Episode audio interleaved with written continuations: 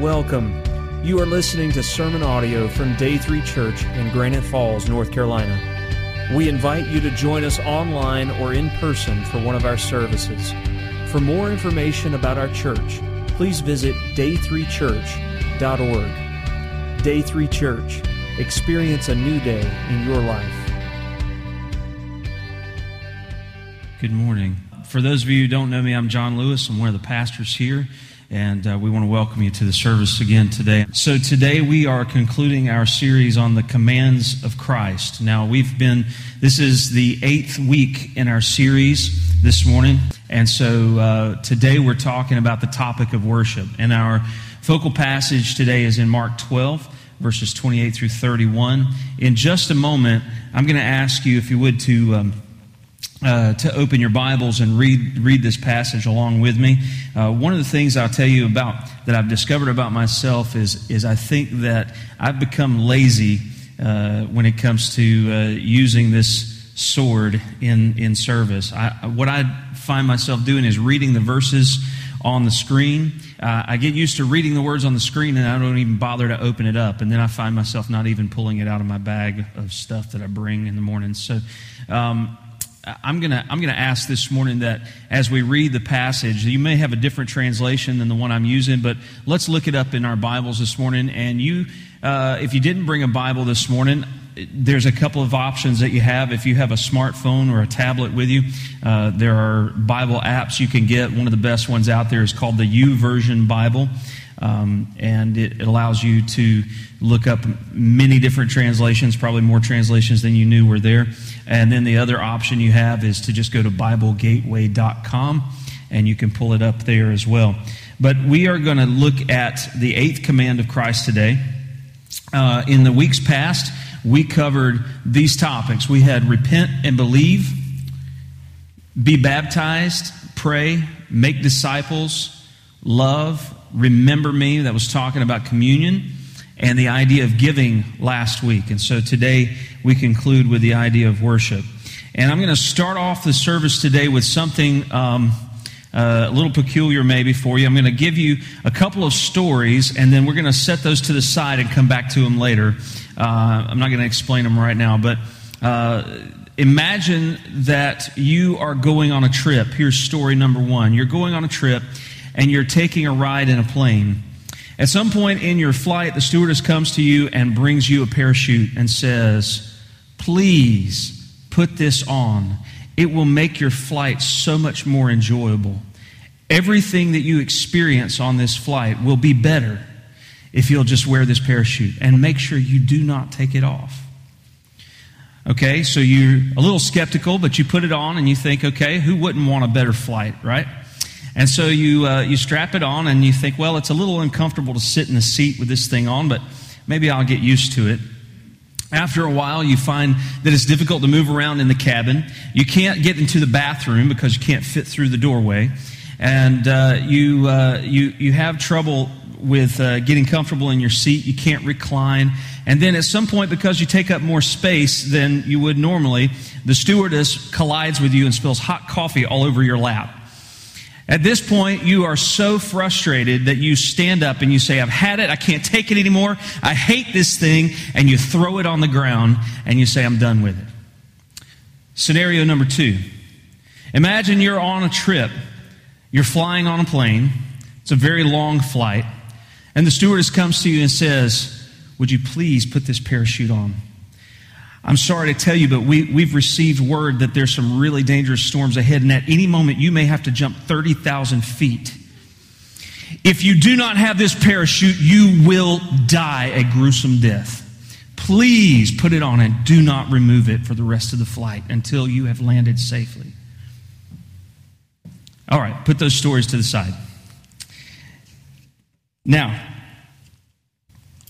focal passage this morning is Mark chapter 12, verses 28 through 31. So let's read these together.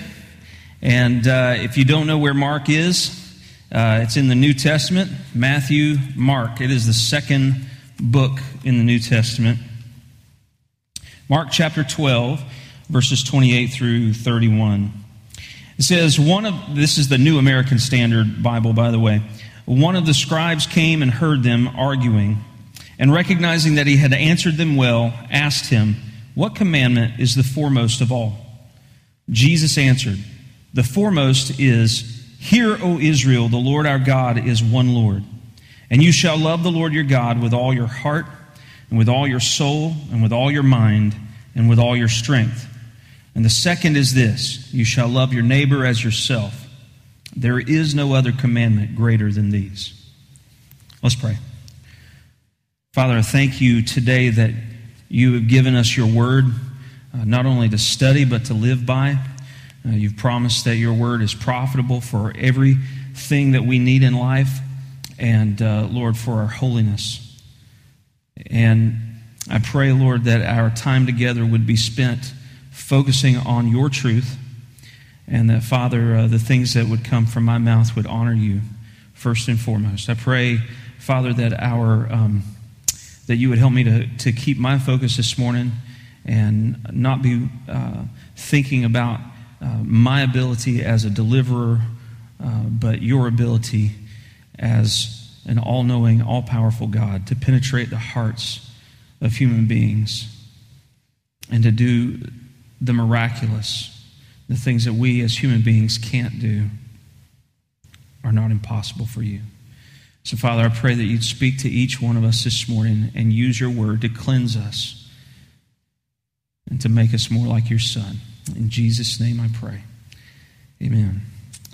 Let me give you some background to this passage. In chapter 11, we see Jesus riding into Jerusalem on a donkey. It's the week of the Jewish Feast of Passover, and this is a portion of Scripture and a moment in history we refer to as Palm Sunday traditionally, because the people, as Jesus rode into town on the donkey, laid their coats down in the road for him to walk over, and they waved palm branches over him, and they shouted, "Hosanna, Hosanna, blessed is he who comes in the name of the Lord." And then this would have been the Sunday before the crucifixion, and like I said, the week of Passover. Jesus, the next day after he rode into town on a donkey with people crying Hosanna, he goes to the temple, and this is the famous scene in the temple where Jesus turns over the tables of the money changers. He grabs a whip and drives people out, and he says, "My house is to be a house of prayer. My Father's house is to be a house of prayer, and you've made it a den of thieves." And he runs them out. He basically goes in and kicks butt and takes names. And then the day after that, he goes back to the temple, and the Pharisees basically say this to him right before in chapter 12, right before where we were reading. They say basically to him, "By whose authority do you do these things?" These are the priests and the scribes talking to Jesus, because here he's come into their place of worship where they're in charge. They're the religious leaders. He's come into their house, so to say, and he has disrupted things, and he's made a mess of what they were doing. And they say, "By whose authority do you do these things?" So Jesus is always outsmarting them. Obviously, he's Son of God. They didn't realize that, and so they never caught on quick enough, I guess. But Jesus is always outsmarting them and trumping them, and he says basically... he asks them some questions that they can't answer, and he says, "Well, then I'm not going to tell you by whose authority I do what I do then. If you can't answer me, I'm not going to answer you." That's kind of where it went. And then, so they got angry, they left, and they went and got some of the Pharisees and the Sadducees, some more religious leaders, and they thought, "Oh, these guys are the really, really smart ones. They're smarter than we are, so we're going to go grab these guys and bring them in, and maybe they can trump Jesus." And so they began to ask Jesus these questions, and the Pharisees and the Sadducees disagreed on some of their theological perspectives on things. So specifically, one of the big things was the resurrection. The Sadducees didn't believe in a bodily resurrection, and a lot of Bible teachers will use the bad joke. They didn't believe in the resurrection, and that's why they were sad, you see. Anyway, sad you see. And so we see that they're trying to trip Jesus up. And then this question in verses 28 through 31, this dialogue that we just read is the last of the questions that they ask him. And when they ask him this question, And they say, what's the greatest commandment or the foremost of all? And he says, the greatest commandment is, Hear, O Israel, the Lord our God is one Lord, and you shall love the Lord your God with all your heart and with all your soul and with all your mind and with all your strength. And they basically at the end of this said, you're right. And they couldn't say anything else. And so they left him alone. Now, why did this shut them up? Here's the thing. This passage that Jesus, this statement that Jesus made to them was actually an Old Testament quote. It comes from the book of Deuteronomy chapter 6. And it's something that the Hebrews refer to as the Shema. Now, the Hebrew Shema, Shema is a word that literally means to hear or the hearing. But in the Hebrew language, the implication is not just hearing, but doing. And so it means to hear and obey. It's kind of like if you were to explain a semantic difference between the idea of listen and hear when you're talking to your kids. They might listen to your words, but not do anything about it. But if they hear you and they follow it, then you know they got it. That kind of makes sense? And that's what the Shema word means. It means to hear and obey. And it comes from Deuteronomy chapter 6, verses 4 through 9. Let's pull those up real quick. It says, Hear, O Israel, the Lord is our God, the Lord is one. You shall love the Lord your God with all your heart and with all your soul and with all your might. These words which I am commanding you today shall be on your heart. You shall teach them diligently to your sons and shall talk of them when you sit in your house and when you walk by the way and when you lie down and when you rise up. Basically, when? All the time, right? And you shall bind them as a sign on your hand, and they shall be as frontals on your forehead. You shall write them on the doorposts of your house and on your gates. Now I'm going to tell you a little bit of information. You ever seen the Orthodox or the Hasidic Jews? And you see they've got those boxes on their heads, and they put something on their doorpost called a mezuzah. And it's those things they put on their heads are called phylacteries or something like that. Anyway, basically what they do is they have written on little pieces of paper this passage of Scripture called the Shema, and they put it in that box, and they put it on their head because they take that verse so literally. And they say, we're going to put it as a frontal on our head. I don't know if that's what God intended for them to do or not. I'm not going to say they did wrong, but I think the concept for all of us who are followers of God Almighty is this. It should be in the forefront of our thoughts. It should be in front of us, in our line of sight. The Word of God should be in front. It should go before us. It should be what we focus on. And so if we put it in our mind, and we put it before our eyes, and we put it on the door to our home where every time we enter and every time we exit, we see the word or the command of God, then we're more likely to be obedient to it. Would you agree with that? And I think if nothing else, that's the concept here. The Shema for the Hebrew is the centerpiece of their morning and evening prayers. They would pray at least twice a day, every morning and every evening, and this was the central part of their prayer. And it is the reciting of the Shema was linked to the concept of reaffirming their personal relationship with the God who delivered them. The Ten Commandments where God said, I'm the Lord your God who brought you out of the land of Egypt. You shall have no other gods before me. And so they put this in front of them to remind them of that relationship with Him. And literally, the Hebrews considered reciting the Shema, they stated it this way, they called it receiving the kingdom of heaven. Now that's language we hear Jesus use a lot in the New Testament. The kingdom of heaven is at hand, so on and so forth. As a matter of fact, if you read past the passage in Mark 12 that we were just talking about, you'll see that one of the Pharisees responded to Jesus, you're right, that is the greatest command. And Jesus said, you're not far from the kingdom. That's when they shut up. So they viewed this literally as reciting this as receiving the kingdom of heaven. And this guy recited it after Jesus said it, and Jesus said, you're not far, but you're not there. Now, that's kind of a smack in the face, I think, to the Hebrews, for them, because this was such a big deal to them. And so, that's where we park ourselves today. And these These words they would have been very familiar with. For our discussion today, I want you to notice, though, that Jesus didn't use the word worship in Mark 12. He used the word, or the words, love the Lord your God. But I want to assure you that he is most definitely talking about the concept of worship. So we're going to talk, first of all, about what is worship. What is worship? Worship, this word in the English language, comes from two roots, the root worth and sipe. And so worth means value, sipe means to ascribe or to denote. So we have this idea of ascribing worth or value or weightiness to something. It's the idea of honoring, enlarging, or magnifying. Now I want you to think about this. Can you imagine? Now God is so much bigger than we can even perceive. But you take the idea of the biggest picture that you can construct in your mind of God's holiness, and then put a magnifying glass on it. And there you have a concept of what it means to worship God. It means that you can look at just this one facet of who He is and then magnify it. It'll never be big enough to match up with His holiness. It'll never be big enough to match up with His worthiness. And so we are looking at this idea of worship. So we need to understand, first of all, that worship begins with an accurate understanding of God.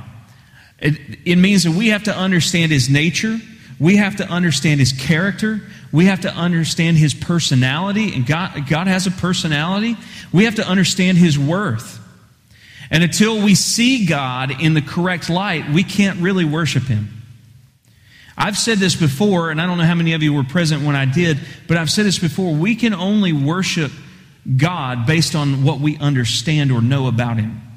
If you haven't received Christ, if you haven't received salvation, if you haven't received mercy and grace from Jesus and His shed blood on the cross, you can't worship Him as a merciful God. You haven't experienced His mercy.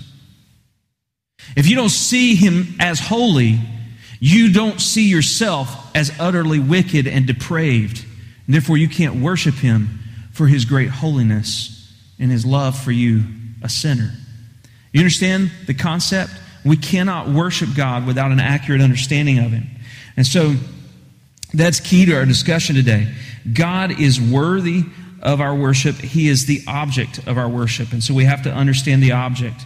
In the New Testament, there's two words in the Greek that are primarily used for the word worship. When you read passages in the New Testament and you see the word worship in the text, usually it is a variant of one of these two words. The first one is proskuneo, which means to kiss the hand in reverence, to bow, to prostrate oneself before. And so the idea of prostrate, that's laying flat on your face.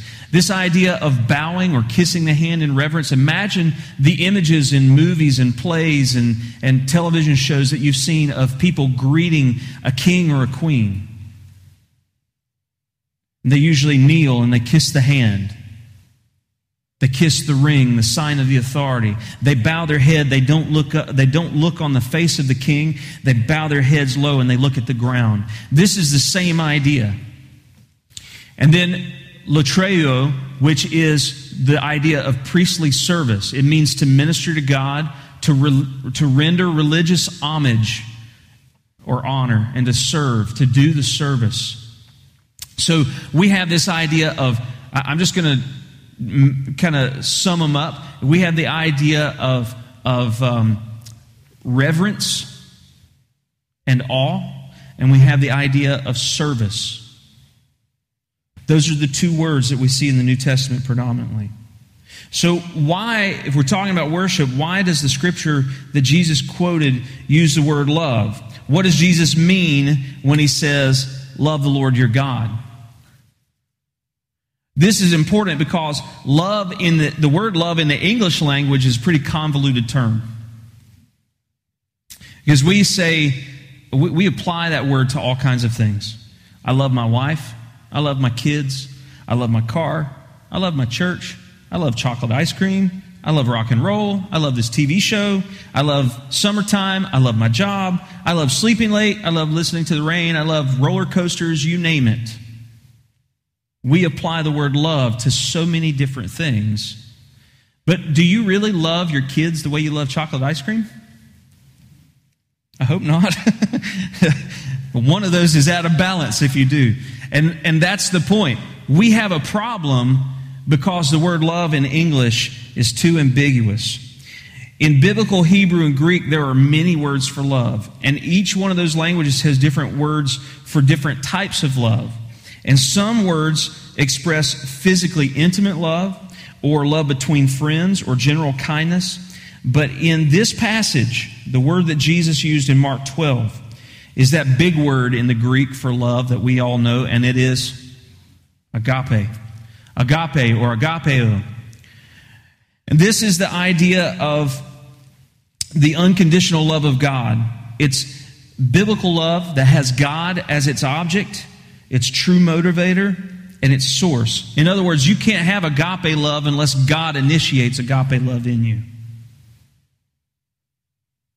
Because God is love. God is agape love. And it's not directed toward the world or the things of the world. It's directed toward Him. And the ultimate example of this agape love is Jesus Christ. Paul writes about this kind of love in the famous love chapter of 1 Corinthians 13. And if you ever read that, we hear that a lot at weddings and stuff like that. We hear, love is patient, love is kind, it does not envy, it does not boast, blah, blah, blah, blah, blah. All these things that sound, so sweet. But have you ever tried to examine your life and figure out if that's really the way you love the person you say you love? It is not easily offended. It keeps no record of wrongs. Is that how you love people? Is that how I love people? Honestly, I wish I could love people like that consistently, but I can't. And you can't either. And so we got to understand that 1 Corinthians 13 kind of love is the agape love that we're talking about. And it's the agape love that Jesus is talking about in Mark 12. And the source of that love is God. We have to get it from Him. So, here's something we need to think about. When we say love, what do we really mean? Do we mean agape? When we say love, we usually mean this. We mean to use or to get from. You probably sit there thinking, no, that's not what I think of as love. Hold on just a minute. Let me give you an example. I love my car. Let's say I bought a new car. I love my car. And then a few weeks later, it breaks down. It leaves me stranded. So I have to take it in and get it repaired. I'm like, I still like my car. I'm going to move up here. Feedback happening. I still like my car, but I'm a little frustrated with it. And then it starts breaking down regularly. And every 2 weeks, it's in the shop. Now, instead of loving my car, I hate my car. I hate my car. Why do I hate my car? Because it doesn't serve me anymore. It's not dependable. It doesn't make me feel good anymore. How about this? I used to absolutely love, my favorite meal in the world, barbecue beef ribs. And all the guys went, yeah. Barbecue beef ribs used to be my favorite. Why did I say used to be? I would have said I love barbecue ribs. But after I went out to dinner at TGI Fridays in Myrtle Beach and got food poisoning, I detested barbecue beef ribs. I didn't want to see them. I didn't want to smell them. I didn't want anybody to mention them. I definitely didn't want to taste them. And it was years before I even tried them again. And the only reason that I had them again was because my mother-in-law-to-be heard that they were my favorite meal and made them for me. And I knew that if I didn't try it, I was in the doghouse. So, that, ladies and gentlemen, is called love. But I detested barbecue beef ribs. Why? Because they didn't make me feel good anymore. They made me feel miserable. They brought heartache and pain to my life. And trust me, I won't go into the details, but it was heartache and pain. I don't know if anybody in here has ever had food poisoning. It's not good. We say that we love something when we get to use it. Next slide, please. We say we love something when we get to use it or when it serves us the way we desire. But when it brings us heartache and pain, we hate it. See, what happens is when we love incorrectly, the object of our love becomes an irritation when it lets us down. And irritation leads to resentment, and resentment leads to hatred. So is that really love then? What if I'm doing the same thing with my spouse? How many divorces could be prevented if people had a different understanding or a different definition of the word love? What if I'm doing the same thing with my kids? And that's why I get angry with them when they don't obey me or they don't please me with their behavior.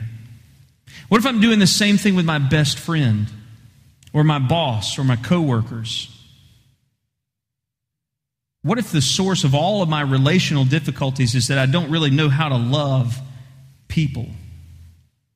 That I'm just using them and getting from them?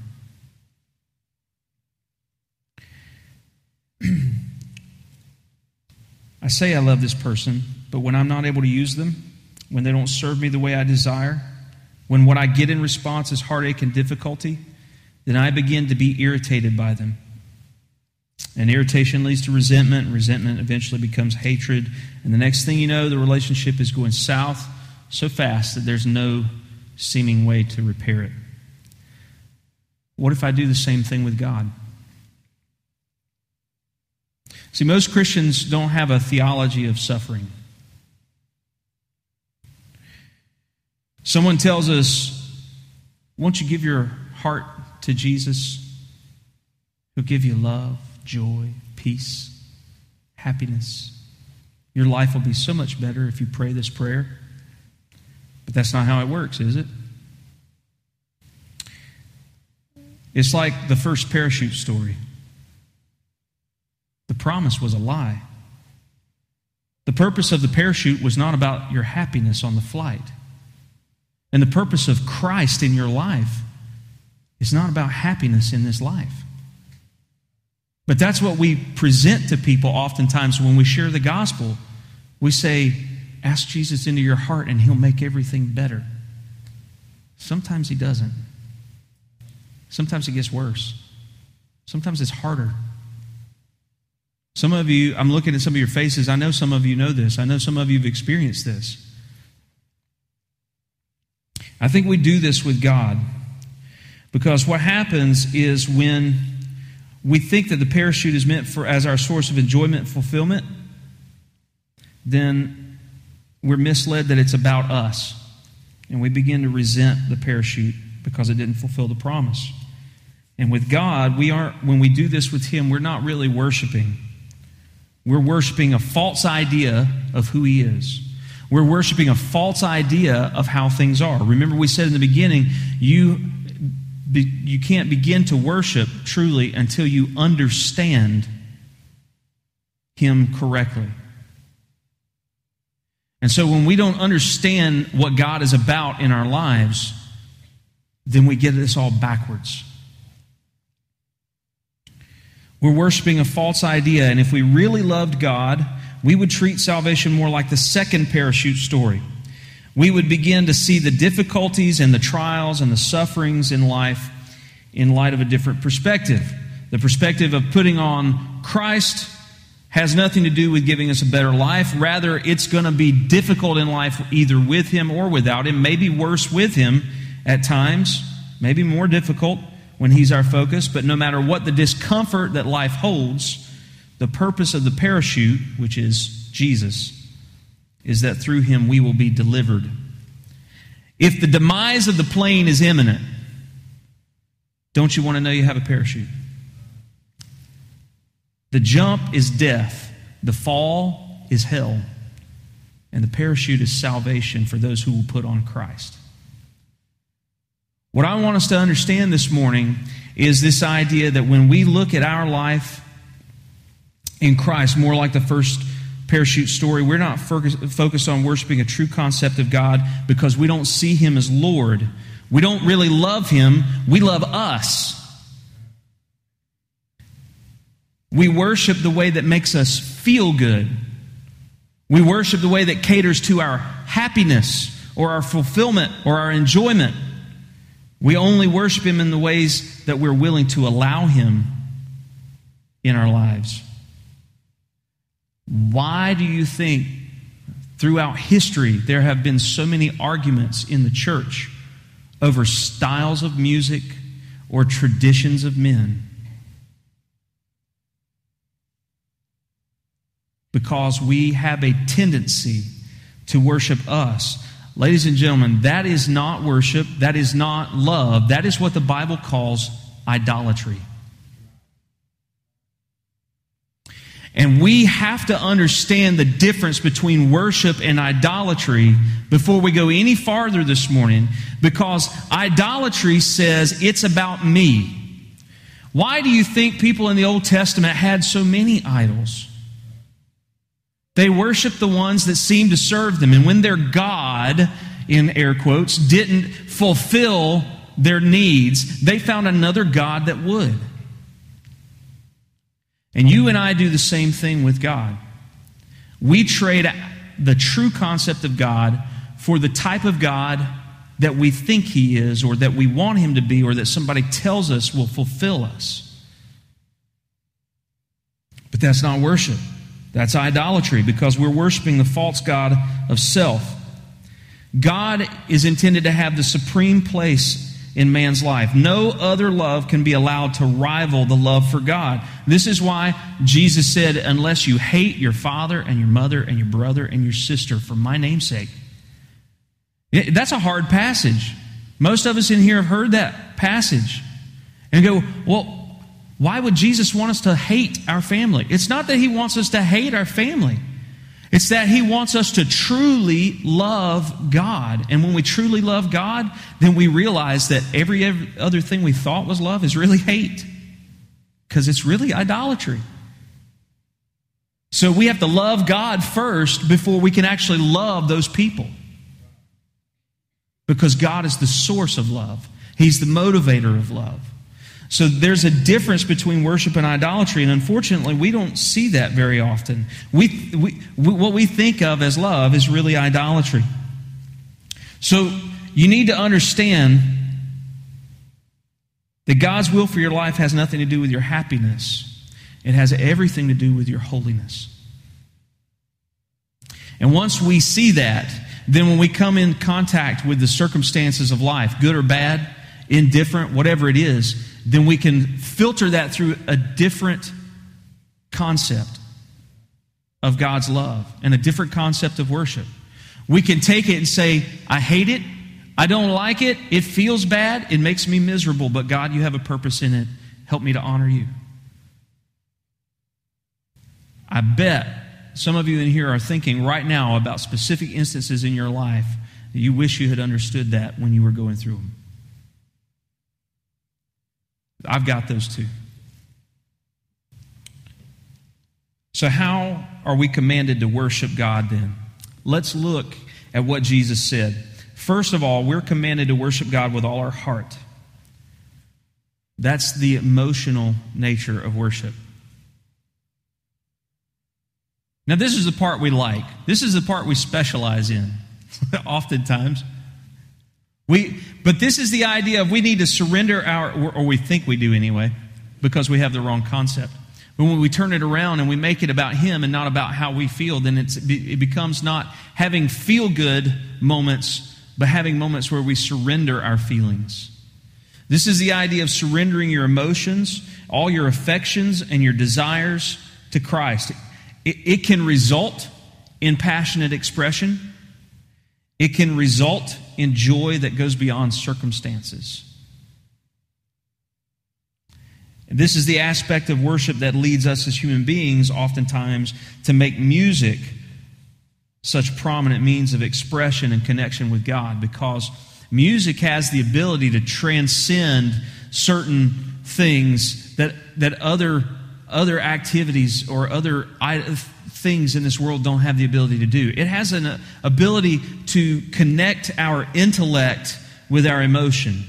I saw recently a pastor who's much more scholarly and well-versed in the Scripture than I am, who he posted on Facebook a picture with a statement that supposedly is fact. I haven't checked it out to make sure it's valid, but this is what he said. He said that music is the only thing that engages the entire human brain. You realize how amazing that is? I mean, that's why music is powerful. It has the idea to plant ideas deep within us. Because supposedly, last time I heard, people have always been saying that human beings only use like 10% of their brain capacity. That we got a whole lot more brain than we actually use, and we haven't figured out why we got all that other stuff if we don't use it. And right here, if this statement is true that music engages 100% of the human brain, that's amazing. That is an awesome God. And music is a gift. So that's why it becomes such a prominent part of our worship, or our idea of worship. It deals with the heart portion. Let's look at some verses. Psalm 100, and Mike spoke to us earlier this morning as we started out the service. Psalm 100 verse 2 says, "Serve the Lord with gladness, come before Him with joyful singing." In this passage, we see both the idea of service and homage or reverence here. We also see emotion, joyful singing, and we see music. Next passage, Psalm 66, verses 1 through 4, says, "Shout joyfully to God, all the earth. Sing the glory of His name. Make His praise glorious. Say to God, how awesome are your works. Because of the greatness of your power, your enemies will give feigned obedience to you. All the earth will worship you and will sing praises to you. They will sing praises to your name." In this passage, we see passionate expression again, and we see music. And we see a call, a command for all the earth to worship and for the people of God to sing the glory of His name and make His praise glorious or magnified. 1 Chronicles 15, verse 16. "Then David spoke to the chiefs of the Levites to appoint their relatives, the singers, with instruments of music, harps, lyres, loud-sounding cymbals," go drummers, "and to raise sounds of joy." So we see music, we see musical instruments, we see joyous expression, all as an aspect of worship, as an element of heart surrender. In Ephesians 5, 19 through 20, Paul says, "Not to forsake the assembling of ourselves together." That's the idea of corporate worship.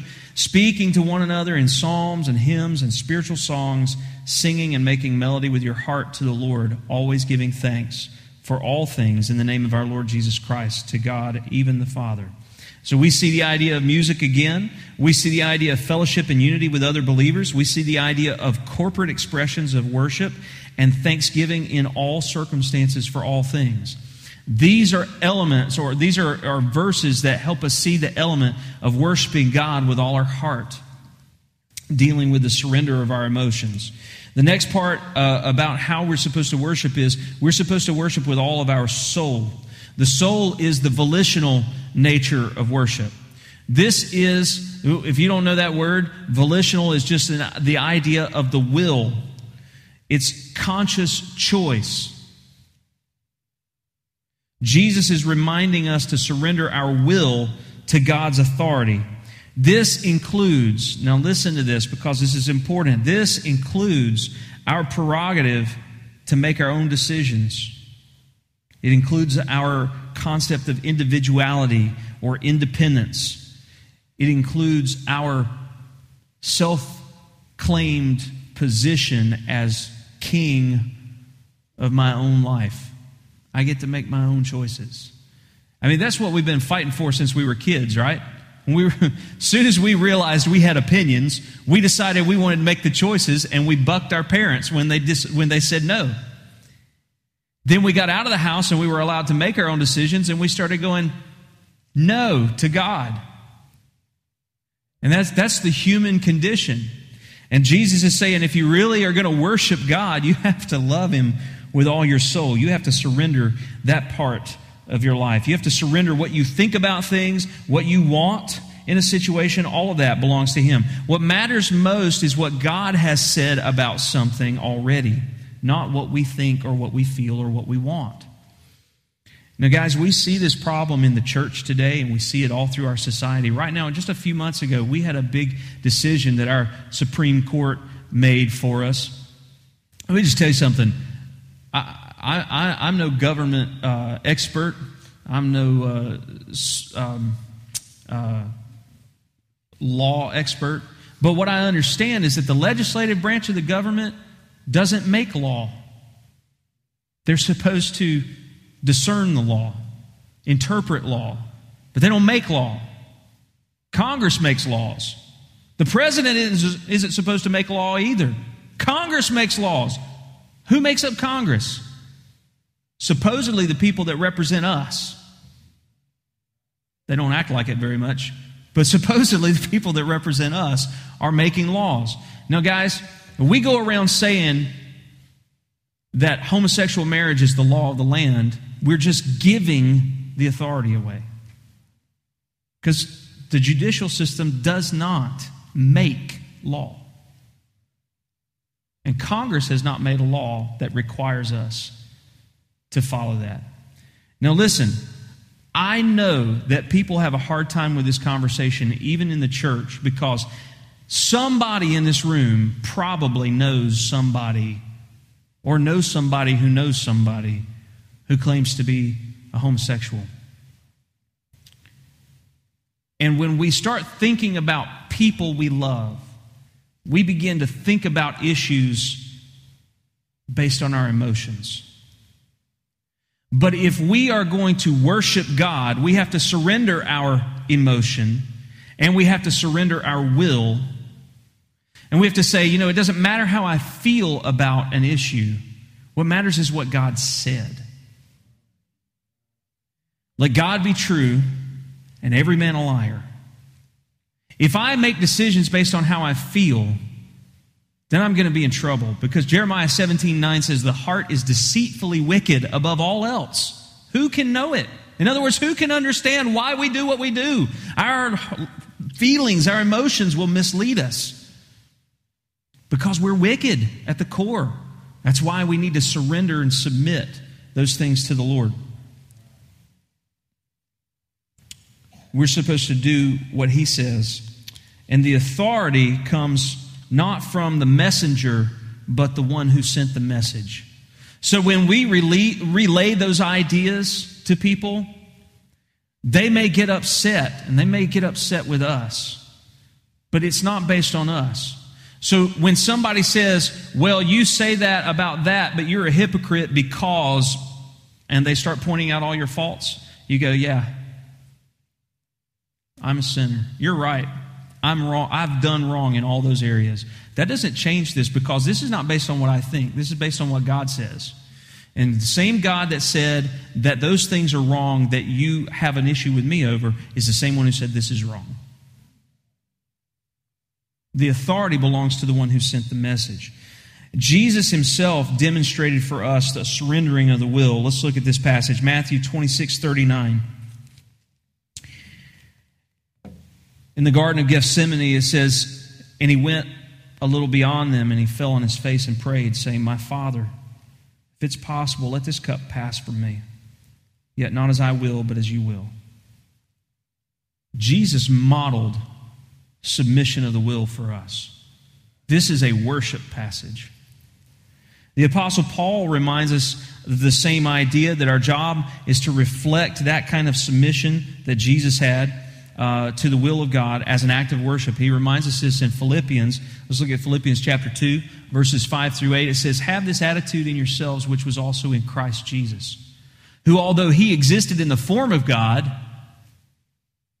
did not regard his equality with God a thing to be grasped. Instead, he emptied himself, taking the form of a bondservant and being made in the likeness of men. And being found in appearance as a man, he humbled himself by becoming obedient to the point of death, even death on a cross. Paul's referring to the very passage that we looked at in Matthew. He's talking about that instance. Jesus modeled worship by surrendering the will. That's humility. The next aspect of our worship is that we're to worship God with all of our mind. That's the intellectual nature of worship. This means we surrender our thoughts, our worries, our plans, our ideas of what is true and what is not. This will bring us to a deeper understanding of who God is and what He's like.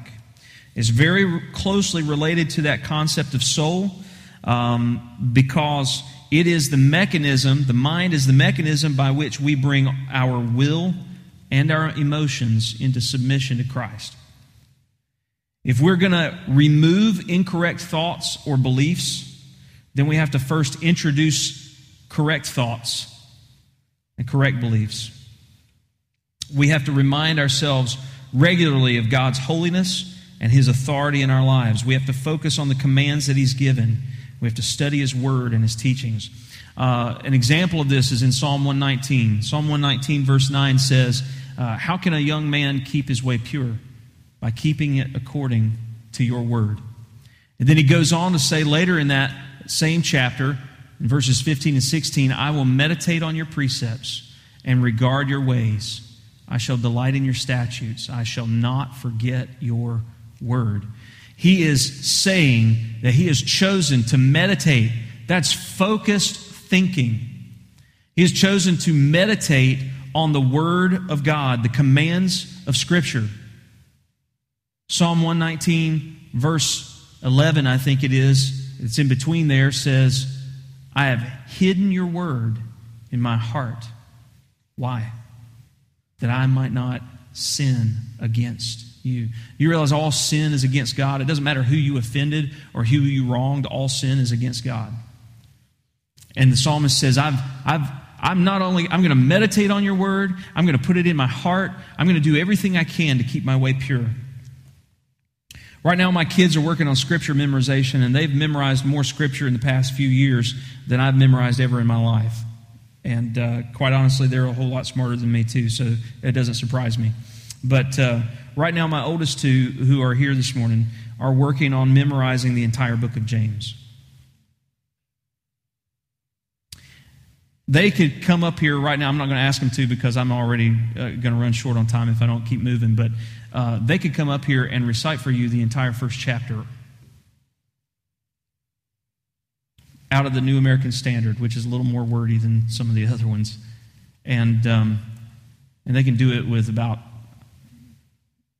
90+% accuracy, word for word. Now, I don't say that to brag on them, although I am very proud of them. But I have this question. How many times do you think in the past few weeks since they started this, how many times do you think that conversations about those scriptures have come up in our home? How many times do you think that we've had questions about what a verse means or how it applies to our life? It happens a lot. That's Deuteronomy 6. In your going and your coming, when you lie down, when you get up, when you walk down the street, all those things, because they're working on it. That's part of their daily focus. You know what they're doing? They're putting the Word of God into their minds. They're putting in correct thoughts, and as they understand it and meditate on it, they're pushing out incorrect thoughts. That's an act of worship. And it's going to enable them and set them up for the ability to worship God more correctly, in a more glorifying way as they walk through life, because they have His Word, not my words, not my wife's words. We give plenty of instruction. Anybody who's been a parent knows you're always telling your kids what to do and what not to do. But what they're putting in their minds when they memorize these verses is far more important than anything we ever tell them to do or not do. because he's based on the authority of God, not the authority of mom and dad. The last part is this, all our strength. We're supposed to worship him with the physical nature of worship. What do I mean by the physical nature of worship? I think that a lot of times when we hear the word worship, most of us probably think about the first element, the heart. And but this element of strength is probably, in honesty, the most basic level of what worship is. It means that we need to surrender our actions, our behaviors, our coming and going, our activities, our choices. This is worship as a continual act of obedience. It's about what we do. It's about a way of life. Notice in the Greek, if we look at the next slide, notice in the Greek again, these two words that we talked about, both of these words are action words. They're physical activities. To kiss, to bow, to lay prostrate, to serve, to minister. They're physical activities. And so we worship God by our lifestyle, our activities. These are outward expressions. Proskuneo is an outward expression of an inward attitude of submission. It demonstrates the surrender of the heart, the soul, and the mind. And then latreio means to serve, and you can get more. You can't get more physical in nature than service. So here's a well-known verse where that word latreio is used. Let's look at it real quick. Romans 12:1. Therefore I urge you, brethren, by the mercies of God, to present your bodies a living and a holy sacrifice acceptable to God, which is your spiritual service of worship. Now there's a lot more I could say, but I want to kind of wrap things up right here. Have you ever thought about that phrase, a living and holy sacrifice? What is a sacrifice?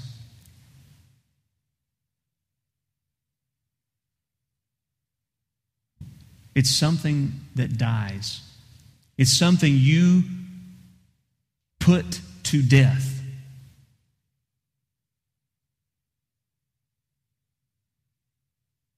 So what does Paul mean, a living and holy sacrifice? Holy means that we're set apart for the glory of God. It's sacred, morally pure. How can a man keep his way pure? By keeping it according to your word, Psalm 119:9. It's holy, it's morally pure, it's sacred, it's set apart for the glory of God. A sacrifice is something you put to death. How do we get to be holy and blameless? Only by the blood of Christ. How can we be a sacrifice that is still living? Look at the next passage, Galatians 5, verse 22. We probably all know this verse. I have been crucified with Christ. Sacrificed. And it is no longer I who live, but Christ lives in me. And the life which I now live in the flesh, I live by faith in the Son of God who loved me and gave himself up for me. This is the concept of a living sacrifice. This is inwardly, spiritually, my soul, my emotions, my will, my heart, all my choices, all of those things die. I put them to death, and now I allow God to live through me. That's a living sacrifice. We need to understand that we have to die to self. We have to die to the flesh. We have to crucify our feelings. We have to crucify our will. We have to crucify our thoughts. And then we have to fill our minds and hearts with God's word. So our activity would be as if Christ himself were living in our physical bodies. We can behave correctly outwardly and have a wrong attitude on the inside. We can have a right attitude on the inside and fail to do what's right. I mean, how many of you know that prayer is incredibly important for you to live out the life that God has for you? How many of you know that daily time in the Word is incredibly important to live out the life that God has for you? And yet, how many of us, if we were honest, would have to raise our hands and say, I don't do it? We can have the right attitude and not have the outward expression. We can have the right expression and not have the right attitude. We have to do all of it. This is what we need to understand. Bottom line for today, worship should not be something we do, but something that we live. for the follower of Jesus Christ, everything is an act of worship. It's not music. Worship and music are not synonyms. Music is an expression of an inwardly surrendered life and an outwardly obedient life. It's the same thing Jesus was talking about in John 4 when he said, those who worship God must worship him in spirit and in truth. This whole series is summed up in this last message because all those topics that we covered, repentance, belief, baptism, prayer, discipleship, loving other people, communion, giving time, talent, and treasure to God, and all those things, they're all acts of worship. So as we give the invitation this morning, I'm going to ask you, if you would, to bow with me. And let me just, the band's going to come out, and let me just say this to you. Maybe you realize today that what you thought was love for God is actually worshiping yourself. In a moment, I want to encourage you to come forward and confess that to the Lord. We're all guilty of idolatry on some level. Ask him to help you to truly worship him. Maybe you have a tendency to view worship as singing only, or a specific action or event in time, rather than being something that you live every moment of life. So I'm going to ask you, with your heads bowed and your eyes closed this morning, which of the four aspects of your worship, emotions, will, thoughts, choices, behaviors, which of these things have you been withholding from God? And maybe you need to come forward this morning and ask for God to help you with that. And maybe you're here today and you realize you've never seen yourself in the light of God's holiness, and you recognize you're broken and you're sinful and you need forgiveness. And if you'd like to know Christ as your Savior, there are people here who'd be willing to talk with you and pray with you. Don't take the chance of finishing your plane flight without a parachute on. Let's pray. Father, you're holy and worthy of all the worship we can give you. And you deserve to have servants who surrender 100%. Emotion, will, thoughts, behavior, all to your lordship. And we're not there yet. Lord, we need you to help us. And I'm asking you this morning, Father, to do a work in the lives of each person here. And help us to give you everything so that we can be your representatives on this earth. Dead, with you living in and through us. Help us, Lord, to reflect your glory in every facet of life, and teach us to worship. And for anybody in this room that has not taken that first step of confessing and turning from sin and seeking your forgiveness, Lord, please, this morning, would you give them courage? Courage to take the first step so they can experience your grace and receive your mercy and your salvation. In Jesus' name, amen.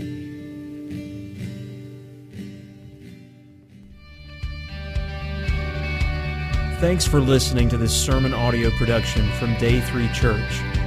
We pray that it has ministered to you. For more information about our location, service times, or other sermon podcasts, please visit us online at day3church.org. Day 3 Church. Experience a new day in your life.